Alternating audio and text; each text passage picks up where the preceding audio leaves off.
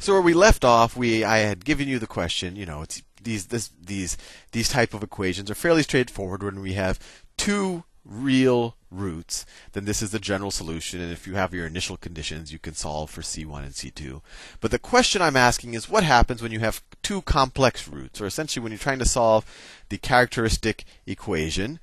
When you're trying to solve that quadratic, the b squared minus 4ac, that that's negative. So you get the two roots end up being uh, complex conjugates, and we said, okay, let's say that our two roots are lambda plus or minus mu i, and we just did a bunch of algebra to sit. We said, well, if those are the roots, and we substitute it back into this formula for the general solution, we we get all of this, and we kept simplifying it all the way until we got here, where we said e is equal to e, you know, y is equal to e to the lambda x plus c1, et cetera, et cetera.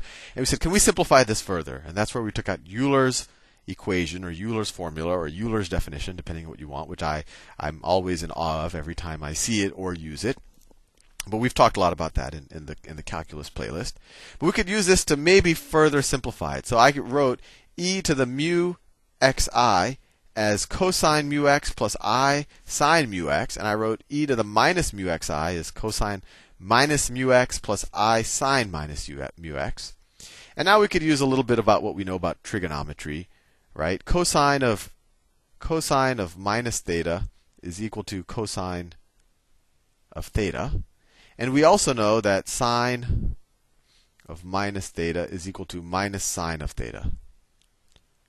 So let's use these identities to simplify this a little bit more. So we get y is equal to e to the lambda x times and let's we could actually distribute the C1 too. So times C1 cosine of mu x plus i times C1 sine of mu x plus plus all of this is in this parentheses right here plus C2 Instead of cosine of negative mu x, we know this identity, so we can just write this as cosine of mu x as well, because cosine of minus x is the same thing as cosine of x, plus ci times c2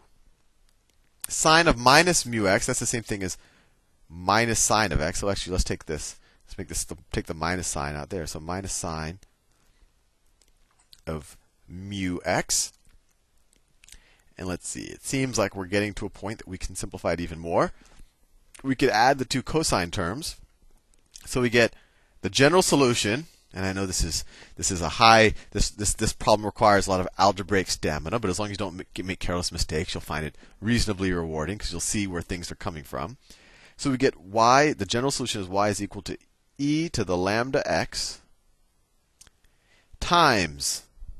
Let's add up the two cosine mu x term. So it's c1 plus c2 times cosine of mu x. And let's add the two sine of mu x terms. So plus i, we could call, that c1i, c1i, that's that, minus c2i, c2i, times sine of mu x. And we're almost done simplifying. And the last thing we can simplify is well, you know, c1 and c2 are arbitrary constants. So let's just define this as another constant. I don't know, let's call it I'll just call it C3. I mean just to just to not confuse you by using C1 twice. I'll call this C3. And now this might be a little bit of a stretch for you, but if you think about it, it really makes sense. This is still just a constant, right? Especially especially if I say, you know what, I'm not restricting this, the constants to the reals. C could be an imaginary number. So if C is an imaginary number or some type of complex number, we don't even know whether this is necessarily an imaginary number. So, but you know, we're not going to make any assumptions about it. Let's just say that this is some other arbitrary constant.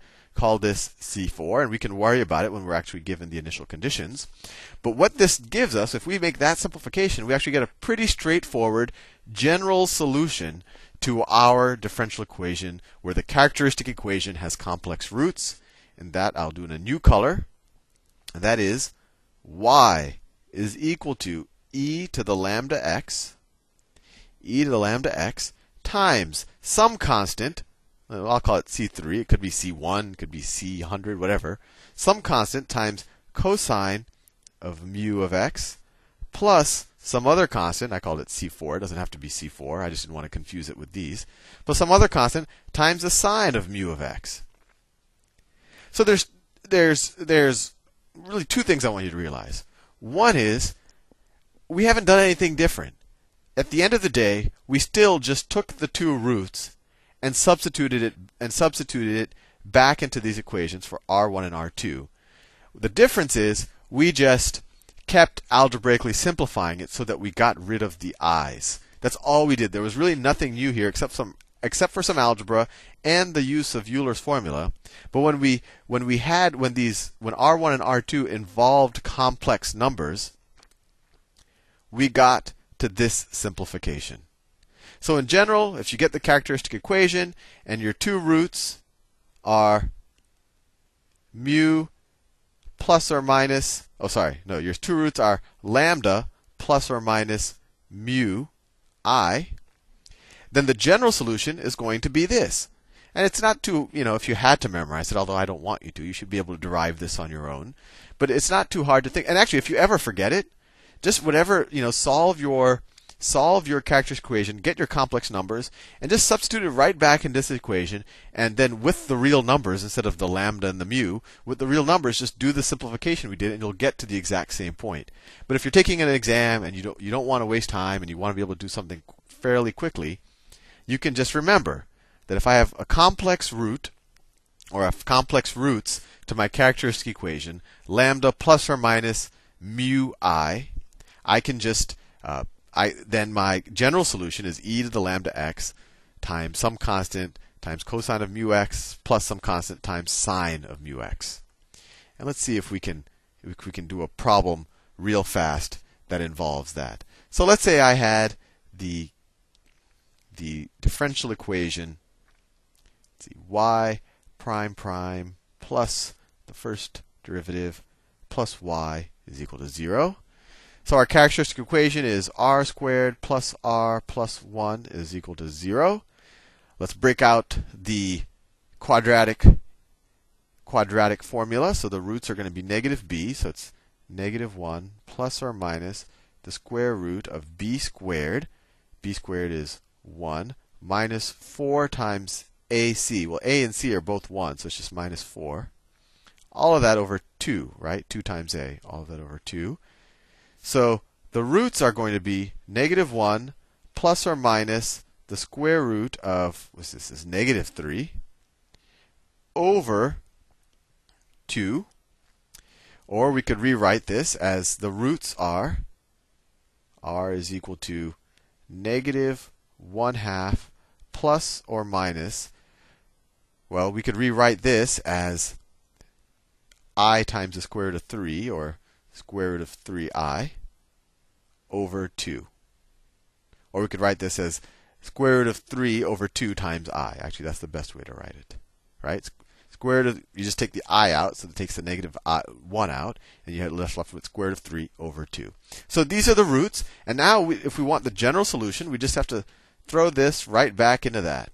And we'll have our general solution. So let me write that right down here. So our general solution will be y is equal to e to the real part of our complex conjugate, so e to the minus 1 half times x, right? This is our lambda, times some constant. I'll write c1 now. c1 times cosine of of the you could kind of the of kind of the imaginary part without the i. So cosine of square root of 3 over 2x plus c2 times sine of square root over square root of 3 over 2x. Not too bad. We had complex roots, and it really didn't take us any more time than when we had two real roots. You just had to realize this, and then you have to just find, use the quadratic equation to find the complex roots of the characteristic equation. And realize that this is lambda, this minus 1 half is lambda, and that the square root of 3 over 2 is equal to mu, and then substitute back into this solution that we got. Anyway, in the next video, I'll do another one of these problems and we'll actually have initial conditions so we can solve for C1 and C2. See you in the next video.